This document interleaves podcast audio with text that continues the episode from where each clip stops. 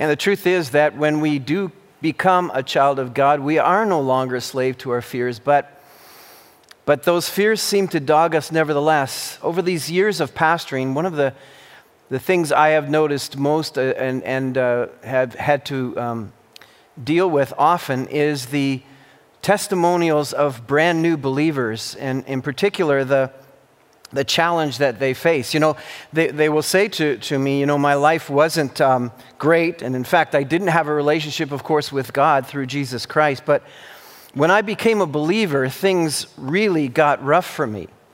You know, friends abandoned, uh, family have treated me differently, have started distancing themselves from me. And things in general have, have kind of gone haywire for me. In fact, um, I, have heard people say stuff like, I, I, really came to realize how unpopular Jesus is and, and how much people hate Christians and, and hate the church. And frankly, I'm wondering if maybe I picked the wrong team. Uh, this Christianity, um, is Christianity, being a follower of Christ, really the right choice in these times with rough circumstances? It, it was easier before. Well, the Apostle Peter kind of writes letters to people thinking that way in the context of rough times, circumstances, difficult challenges, and the hatred toward Christianity. To, to kind of answer these questions did we pick the wrong team? Is, is, is following Christ the right, the right way to go? Uh, my big concern uh, this morning is that somehow through my inadequacies, I will misrepresent or represent poorly the picture of the inexpressible glories of the things that uh, I've been assigned to teach you today. I, I, really am. I'm, I'm really concerned about that. And I, I so desperately want to make sure that, that you, um, after witnessing the text of Scripture today, are breathlessly encouraged.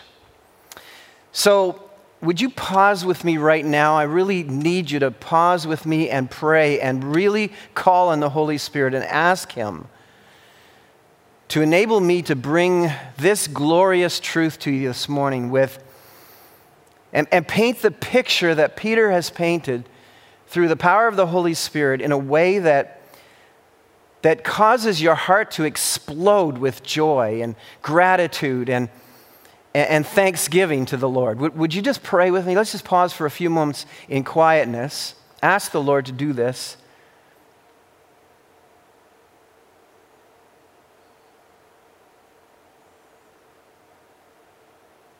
Oh Lord, we just we just ask as as this morning we have this incredible privilege of opening up your word and in a section of Scripture that is so magnificent and so encouraging and so heart expanding, so strengthening, oh God.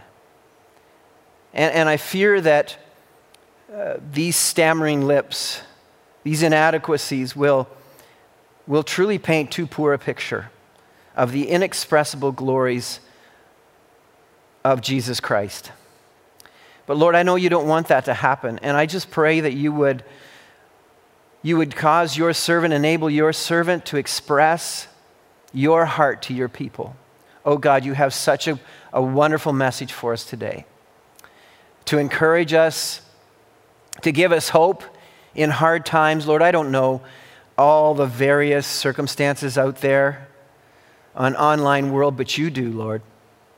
You know who you've you've led to turn, in, uh, turn this program on. Uh, you know uh, the various settings of the, our people. And oh God, I just pray that you would not let anything get in the way of the truth, but that our eyes would be fixed and focused on your word, and the Spirit of God would so pick up our hearts and uh, encourage us and cause um, us to be strengthened so magnificently, Lord, by your word, I pray. And I pray this in Jesus' name and for his sake. Amen. Well, you're going to need your Bibles and you're going to need to open to 1 Peter.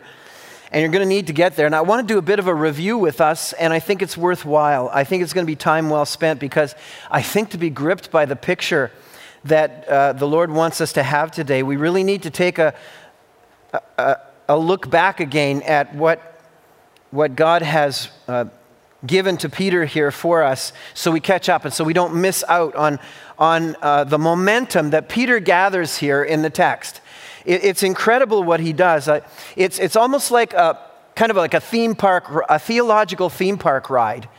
Um, where you need to buckle up because Peter is taking us on an incredible journey a journey of the story of Christianity from eternity to eternity as it relates to our lives.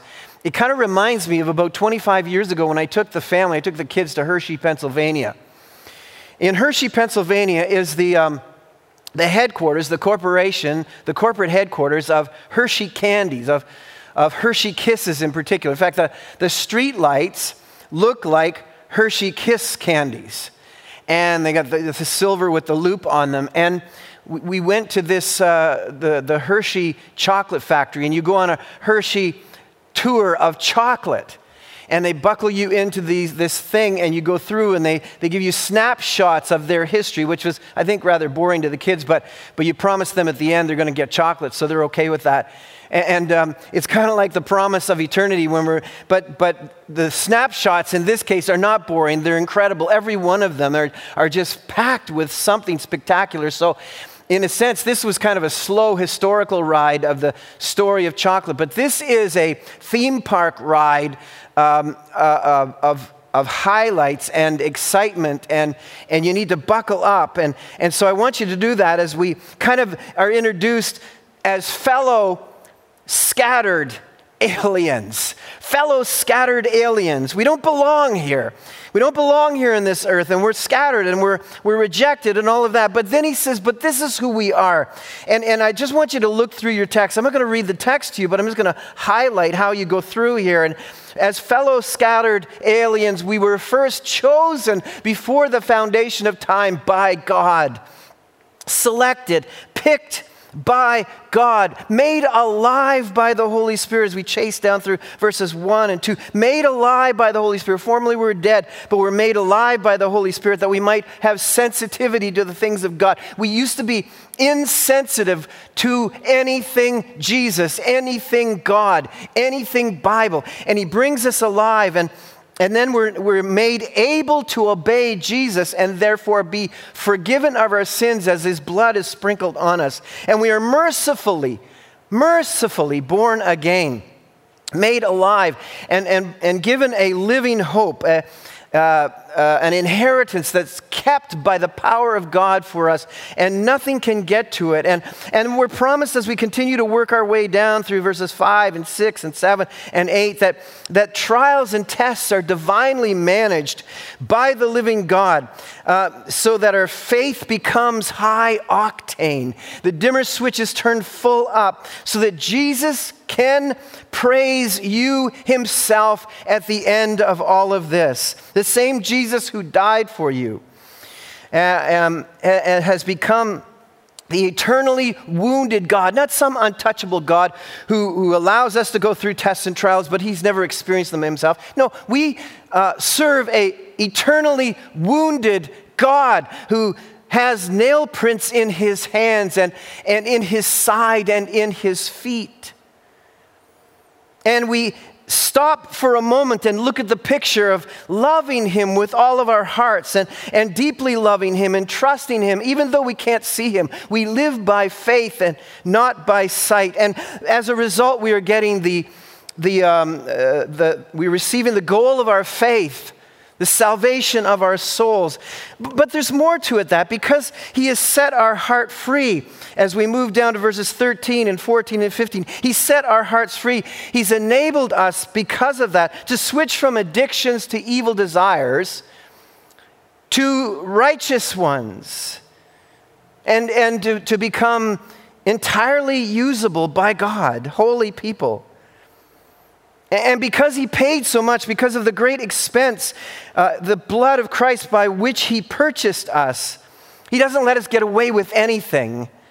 He continues to, to watch over our lives and, and, and gets rid of the destructible things that come into our lives. And our obedience to Him, verses 22 uh, and 23, our obedience to Him results in great love for the brothers and sisters of Christ, in Christ. And as we uh, love Him more and as we get to know Him more, our love becomes deeper for Him. As we crave the Word of God, our love for our brothers and sisters deepens.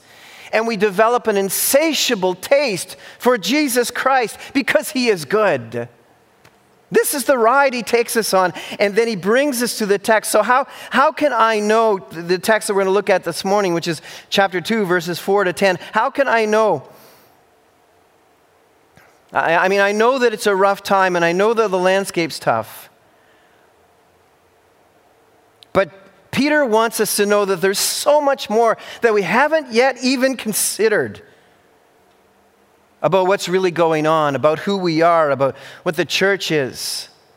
And, and we find out that the sort of the center of the text we're going to look at today is that God and you, you, we hadn't been encountered this yet. We don't, we, had, we didn't know this yet. But God is building a spiritual house of which we are inhabitants. And He's an inhabitant. And, and it drives us to this amazing picture of the glories of the church of Jesus Christ. So let's look at the text together. Second, or 1 Peter 2, verses 4. I, I want to start at verse uh, 2, though, uh, and go to verse 10. Like newborn babies, crave pure spiritual milk, meaning the Word of God, so that by it you may grow up in your salvation. By it you may grow up in your salvation. You can't grow up in your salvation absent nourishing yourself in the Word of God. And the more you nourish yourself in the Word of God, you more grow up in your salvation. The more you grow up in your salvation. Now, that you have tasted that the Lord is good from His Word. And as you come to Him, the living stone, rejected by men, but chosen by God and precious to Him, you also, like living stones, are being built into a spiritual house to be a holy priesthood offering spiritual sacrifices acceptable to God through Jesus Christ. For in Scripture it says, See, I lay a stone in Zion, a chosen and precious cornerstone, and the one who trusts in him will never be put to shame or disappointed. Now, to you who believe, this stone is precious. But to those who do not believe, the stone the builders rejected has become the capstone and the stone that causes men to stumble, and a rock that makes them fall. They stumble because they disobey the message, which is also what they were destined for. But you are a chosen people, or a chosen race, a royal priesthood, a holy nation a people belonging to God, that you may declare the praises of Him who called you out of darkness into His wonderful light. Once you were not a people, but now you are the people of God. Once you had not received mercy, but now you have received mercy, praise God. Dear friends, I urge you as aliens, I can't stop reading. Dear friends, I urge you as aliens, strangers in the world, to abstain from sinful desires which war against your soul. Live such good lives among the pagans that though they accuse you of doing wrong, they may see your good deeds and glorify God on the day he visits us. Wow! This is the Word of God. Powerful, powerful stuff. So, what is your expectation of church? What is your expectation of who we are? What does the church think it is? Who, who do we think we are? Well, what does the Bible tell us we are? Who does God say we are? Who does God think we are?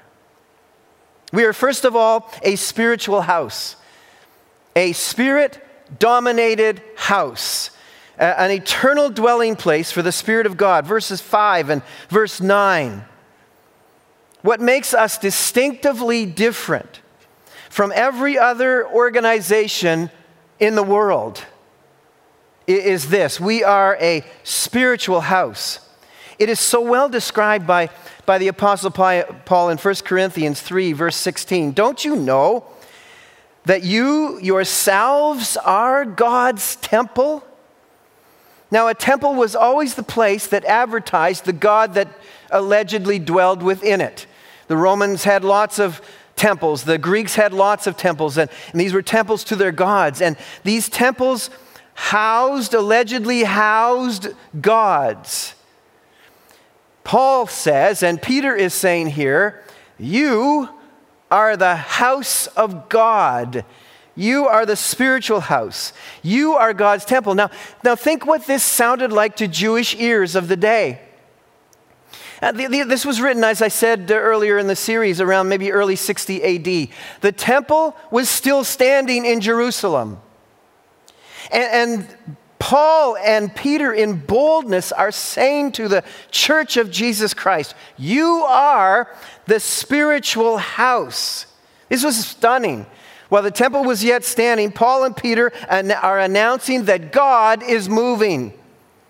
God is moving out of that physical temple, He is moving into you and me. Wow. That's what this is, this is saying to us. This is, and, and he's going to go on and talk to us here about spiritual formation. What we're calling discipleship or spiritual formation, they're, they're synonymous. The idea of, of this spiritual house that is being spiritually built. Because God is renovating his house, shaping his house so that he can dwell, the Spirit of God can dwell in it eternally. He shapes us to, to become His house, to be His house. He imposes upon us His residential preferences. Just like the, the programs on TV that, are, that show uh, the, the building of the houses. In Ephesians, um, in Ephesians chapter 3, verses 16 and 17, the reason is given. Paul says, I pray that out of his glorious riches he may strengthen you with power through his Spirit in your inner being, so that, the reason, Christ may dwell in your hearts through faith. And I pray that you, being rooted and established in love, may have power together with all the saints to grasp how wide and long and high and deep is the love of Christ. In other words, literally, God is renovating our lives so that Christ may dwell through the Spirit richly in us, comfortably in us. God is getting out. If you're wondering what's happening in your life, you know, as new believers come to know Christ, they're like, what is happening? My world is turning upside down. Things used to be so easy for me, and now it's like, what is going on? You're under construction.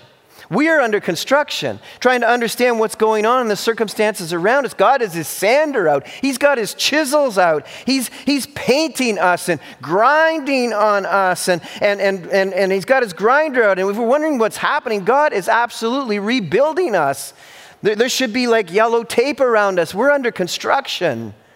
This spiritual building, the living, we are living, it says literally here, we are living stones being built into a spiritual house for God, livable by the Spirit of God, shaped to fit in.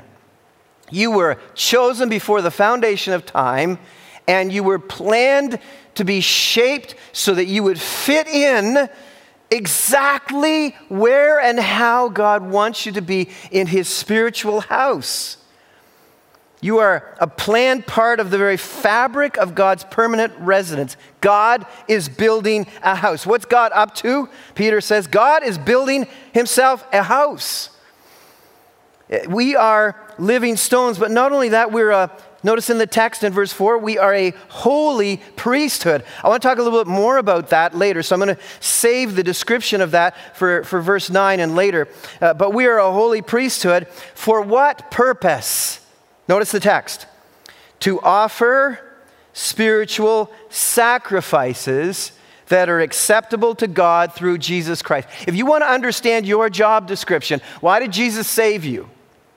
Why are you included in this? Why are you part of this spiritual house? It is right here. This is the reason. This is what we are all about. This is who we are. Who do we think we are? This is who we are. We are holy priests offering spiritual sacrifices Therefore, sacrifices that are dominated by the Spirit that then become acceptable to God. Not just anything we do is acceptable to God, but those things that are driven by the Spirit of God in our lives are those things that are acceptable to God through Jesus Christ. Well, what kind of examples can we give? Because we, we aren't born again, by the way, fitting in. We are misshaped by sin. Things have to change. But, but in a world of religious futility, you and I were selected. If you know the Lord Jesus Christ, if you come to know him, you've been born again, you and I are selected to become acceptable residences of God. Together, combined as an acceptable residence of God. Let that sink in.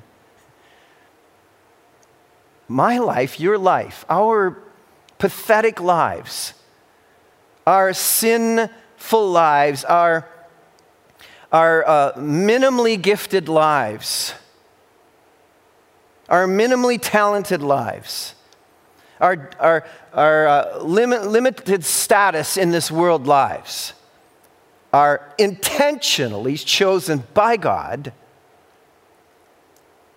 to fit and be shaped and renovated to be the permanent dwelling of the Spirit of God. so that we are able to offer spiritual sacrifices that are acceptable to God. We were made to worship.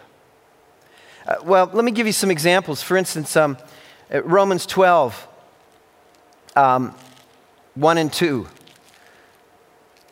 in terms of spiritual sacrifice. What are they? The, the, question, what are they? We, we need to follow the aroma of these sacrifices through the New Testament. Romans 12.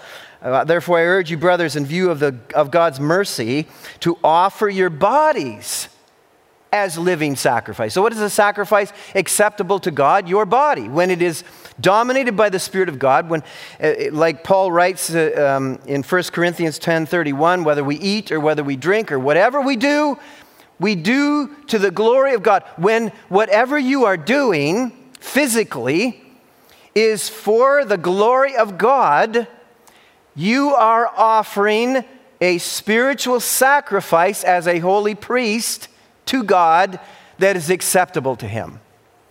Whenever you're doing something physical that is not bringing glory to God or is dishonoring God in any way, you are not offering a sacrifice that is acceptable to God. So, anything, you can do anything physically that brings glory to God, and if it is bringing glory to God and it's, and it's uh, fueled and empowered by the Spirit of God, according to the Word of God, you are bringing glory to God. It's, an, it's, an, it's, a, uh, it's a, a sacrifice acceptable to God. Look in the book of Hebrews, Hebrews chapter 13, verses 15 and 16. Through Jesus, therefore, let us continually offer to God a sacrifice of praise the fruit of lips that confess his name, in our singing, in our evangelizing, in our speaking in the name of Christ, the good things of Christ, we are offering a sacrifice. Look at verse 16. And do not forget to do good and to share with others, for with such sacrifices, God is pleased. So the offer of praise, the offer of thanksgivings, uh, offers of, uh, uh, of good, sharing with others, these are all things that are acceptable to God. In Philippians chapter 4, verse 18, I have received full payment. When, when uh, Paul received an offering from believers, I've received full payment and even more. I'm amply supplied now that I've received from Epaphroditus the gifts you sent me. They are a fragrant offering, an acceptable sacrifice, pleasing to God. And we, we could find other things, but things through the power of the Spirit to show the character and person of Christ and the, to the glory of Christ are spiritual sacrifices offered from Christ, through Christ, for Christ. Everything physically that brings glory to God, praise and thanksgiving, giving and sharing with others, and acts of love, these are all why we exist, why we've been brought into the family of God. This is the house that God dwells in and the headquarters of worship. Holy priests, all of us sacrificing. Spiritual sacrifices that are acceptable to God. But so there, then we need, it begs the question how are we built? How, how, how are we in fact built? Notice in verse 4 as you come to Him, referring to Jesus Christ. As you come to Him, originally coming to Him for faith, to believe, be born again, as He drew you to Himself, but coming to Him over and over and over and over again continually approaching Him, continually coming to Him, the living stone. Secondly, we are led by the best. Uh, rejection by men is not the standard by which God values things. Notice the text the living stone, rejected by men. You know, uh, new believers often saying, I don't know if I joined the right team. This feels like the losing team. Uh, my life is just turned upside down. People hate Jesus. People don't believe in God. I, I, am wondering, like the vast majority, the, if, if we're talking about the Democratic vote uh, issue here, uh, the, the masses vote against God. They vote against Jesus. He's the one they reject. Peter says, Yeah, that's, that's right. As you come to him, the living stone, yeah, he's the one rejected by men, but chosen by God and precious to him. The world is clueless and spiritually insensitive. But P- Peter here is talking about the reality of the universe. There is a living stone. He constantly wants to upsell and, and, and, and, make sure that we know and remember that Jesus is a living God, not a God who was crucified and, and buried and stayed in the grave, but a God that rose again. Jesus Christ is alive, a living stone and when he thinks about stone, of course, who better to talk about stones than Petros?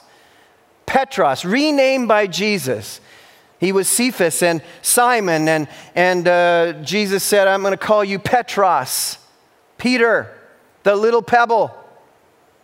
And, and little pebble here is saying, I'm writing to you about the, the big rock that the rock, the living stone, the immovable, and throughout the Old Testament, this to a, to a Jewish audience talking about the rock, to a, a, church audience that's been familiar with their Bibles for all these years, when we start talking stone, when we start talking rock, we know who we're talking about. We're talking about the immovable one, the unchangeable one, the one of security, the one who keeps us sure, the reliable one, the dependable one, our shelter, our refuge, our rock. God Almighty. This is a great statement of divinity. The living stone, that's who you come to. The rock, Jewish people listen to Peter. That rock, God, in, uh, indisputable in the description of in the scriptures. Jesus Christ is that rock. In uh, Isaiah which is the text he's referring to here, Isaiah 8 and Isaiah, uh, Isaiah uh, 28 and, and, and, and 8. He's talking here about um, th- this great and marvelous God. And um, in verse 13 of, uh, of 8, chapter 8 of Isaiah, the Lord Almighty is the one you are to regard as holy. He's the one you are to fear. He is the one you are to dread. And he will be a sanctuary but for both houses of Israel, he'll be a stone that causes men to stumble and a rock that makes them fall. For the people of Jerusalem, he'll be a snare and a trap. And, and, and Peter's reminding them listen, you, you see people rejecting the living stone. Listen, the context of Isaiah here is a rejection of God. The, the, the, the mass of humanity rejecting God is not a new thing. It doesn't tell you that you're on the wrong team. In fact, it, it really tells you you're on the right team. In uh, 28, chapter 28 uh, of uh, Isaiah 16, verse 16. So, this is what the sovereign Lord says See, I lay a stone in Zion, a tested stone, a precious cornerstone, for a sure foundation. The one who trusts in it will never be dismayed. Uh, Peter is reminding them that this is the Old Testament being fulfilled. Jesus is that rock, the living stone, but you have to come to him, and you have to keep coming to him. If you don't come to Him, all bets are off. And notice how the living God, the Spirit of God, led Peter to state that this living stone not only is chosen by God, but is precious to God. Precious to God. The God of all the treasures of the universe regards Christ, treasures Christ as precious. Think about that. The God of all the treasures of the universe chooses to identify and treasure Christ as precious. That ought to instruct our attitude toward Christ. So, how can we treasure him? How, should we, how do we know how to treasure him? He's already stated here You have tasted that the Lord is good. You know, um, I'm the kind of person who doesn't like changing my diet. I hardly like, ever like to change my diet. Back in the old days, I was. Uh, I would only eat what my father ate. If my father didn't like something, I automatically didn't like it because he didn't like it. I never bothered to taste it.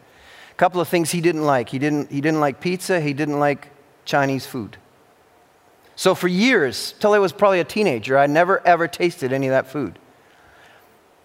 But one day I started hanging around with friends and they took me out for pizza. I said, I don't like pizza. Oh, you ever tasted it? No, I haven't tasted it. I fell in love with pizza. It's one of my favorite things. Taste and see that it is good. And so it is with us. We've, we've encountered Jesus, we've tasted him. And, and, and, by the way, Chinese food, the same thing. I love it. We, we've tasted him and, and we see that he's good. And, and, and, and how do you do that? You get to know him by craving the Word of God like spiritual milk, like a baby craves milk. You continue to read and you encounter Jesus, and that tasting of Him, you, you go deeper and you encounter Him and you crave Him more. And as you drink more deeply of Christ, you crave Him even more because the goodness of Christ that you encounter here attracts you to more and more of Him. You can't get enough, and you become strong. You become very strong as you continue to consume the Word of God, tasting that God is so good and His Word is so amazing and it draws you deeply into Him. In fact, there's a marker here in verse 7 that declares who we are and how we are distinctive. Look at it. Verse 7, chapter 2. Now to you who believe. Is that you? Is that me? Well, here, here, here's what we're like if it is. This stone is precious. That's a marker. Underline that. That's a marker right there. That's put, put asterisks and stars around that verse. Go to that verse and look to you who believe. If you believe, if you're really a believer, if you're really a believer, this living stone, Jesus Christ, is precious to you.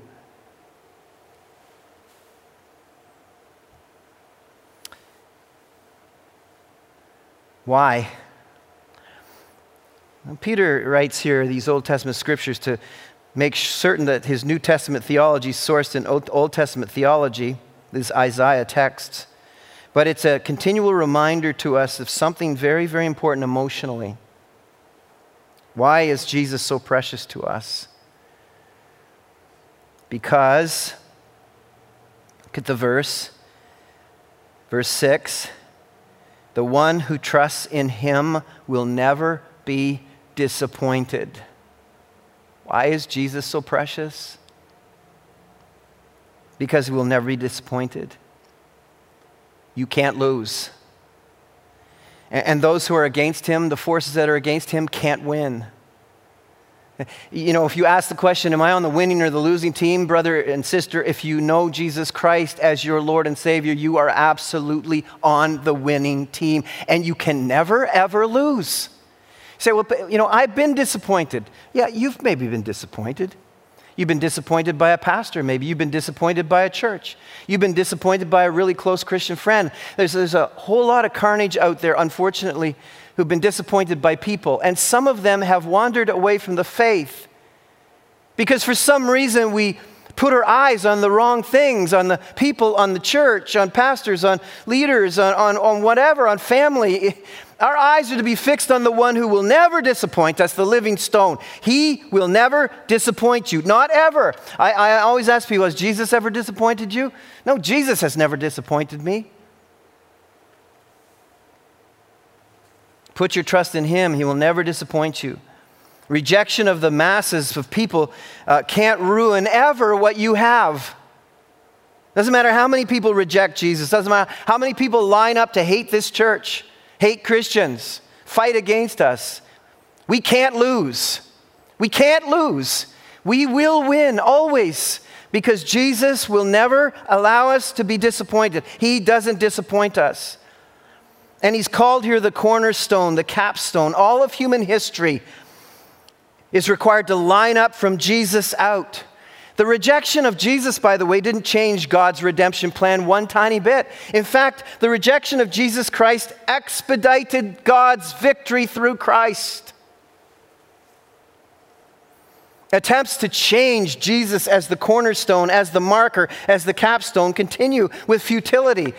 Uh, those out there trying to change AD and BC, you know, before Christ and after Christ, continue, let's make it before the common area and the, com- the common era.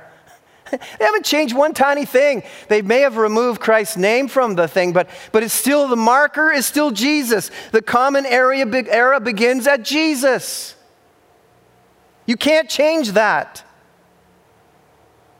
Mm, the constant reminder is to those who reject him can never win, ever. He's, because the stone that the builders rejected, that stone causes men to stumble, verse 8 here, and it's a rock that makes them fall. They stumble because they disobey the message. They re- they refuse the gospel that can bring them to salvation. And it is an eternal reminder to all of us that you can't get to God by your own works, by your own self righteousness. You will trip and fall and stumble over Jesus and not get there. You either bow before him and receive him as your king and savior, or you fall over him and stumble over him and can't make your way to God. a rock of offense, a permanent reminder.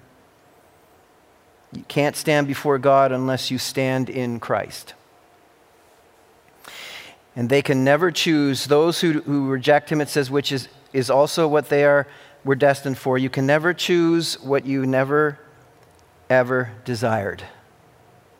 And you will never desire something that you do not receive a taste for and you will never receive a taste for Christ unless you turn to Him and receive Him as your Savior. And then your desires change. Well, there's one last glorious section I want to look at with you this morning. Who makes up this spiritual house? I said I deferred that, the issue of the priesthood and all. Who makes up this spiritual house? It's not just a dwelling place of God, it is that, but it's an active place, it's a, an engaged place. There's active participants, there's worshipers. This place is the multi flavored. Look, look at verse 9. But he, you are a chosen race, a royal priesthood, a holy nation, a people belonging to God. Oh, oh, how the church needs to hear this. Oh, how our world needs to hear this. What God offers to us is a multi flavored chosen race, an end to racial tension in order to spread all of this treasure to the nations. Listen to what he writes in, in listen to what Paul writes in Ephesians uh, chapter 2. Um, Paul knows something about warring factions. Paul knows something about racism. This is written, in fact, to Jews and Gentiles who were racist enemies. That's what this is all about. That's what the context of this is. This persecution that's going on is, is, is racist. It's Gentiles against Jews, Jews converting to Christianity, Jews against Jews, Gentiles against Jews. But listen to what Paul writes for us in Ephesians, Ephesians chapter 2, verses 14. Uh, for he himself, Jesus, is our peace they call for peace now. You can't have peace by systemic change. You can't have peace by a political change. You can't have peace by social change. Peace only comes from a Jesus change, a, a Jesus craving people, for he himself is our peace, who has made the two one. Warring factions will never come together but through Jesus Christ, and has destroyed the barrier, the dividing wall of hostility, by abolishing in his flesh the, the law with his commandments and regulations. His purpose was to create in himself one new man out of the two, thus making peace and in this one body to reconcile both of them to God through the cross by which he put to death their hostility. He came and preached peace to you who were far away and peace to those who were near. For through him we both have access to the Father by one Spirit. Consequently, you are no longer foreigners and aliens, but fellow citizens with God's people and members of God's household, regardless of your ethnicity, regardless of your nationality, regardless of your race or kind. And yes, race is a word in the Bible chosen race, kind of humanity, different kinds. Mark chapter 7, verse 26, a woman, uh, a, a Syrophoenician of the Syrophoenician race or kind. Acts 7, uh, 19, Pharaoh took advantage of our race. Stephen preaches in his sermon of our race or our kind. We are a chosen kind of people, a holy nation, a chosen genos, which is translated race or kind. In the human reality, there are many kinds. The holy nation, an ethnos, there are many nations, there are many peoples, laos. But in Christ Jesus, all of that is brought together in peace and harmony so that the, this spiritual household is made up of many human kinds, many human nations, uh, many human peoples in harmony and unity together because we are chosen by God, a crave Jesus race, a new people group, this spiritual house, a people so dominated by our craving for Jesus Christ that there's no room, no sense to envy and uh, mistreating one another. We already have in Christ Jesus the best that there is. There is nothing better for us we mistreat one another in this from this household, that's symptoms of a malnourished heart, symptoms of under, underdeveloped cravings. But we are, this is about evangelism, beloved. This is God's solution to racism. It's Jesus, it's the Jesus kind. To proclaim, it says here, the excellencies of the one who brought us out of darkness into the wonderful light. We are a royal priesthood.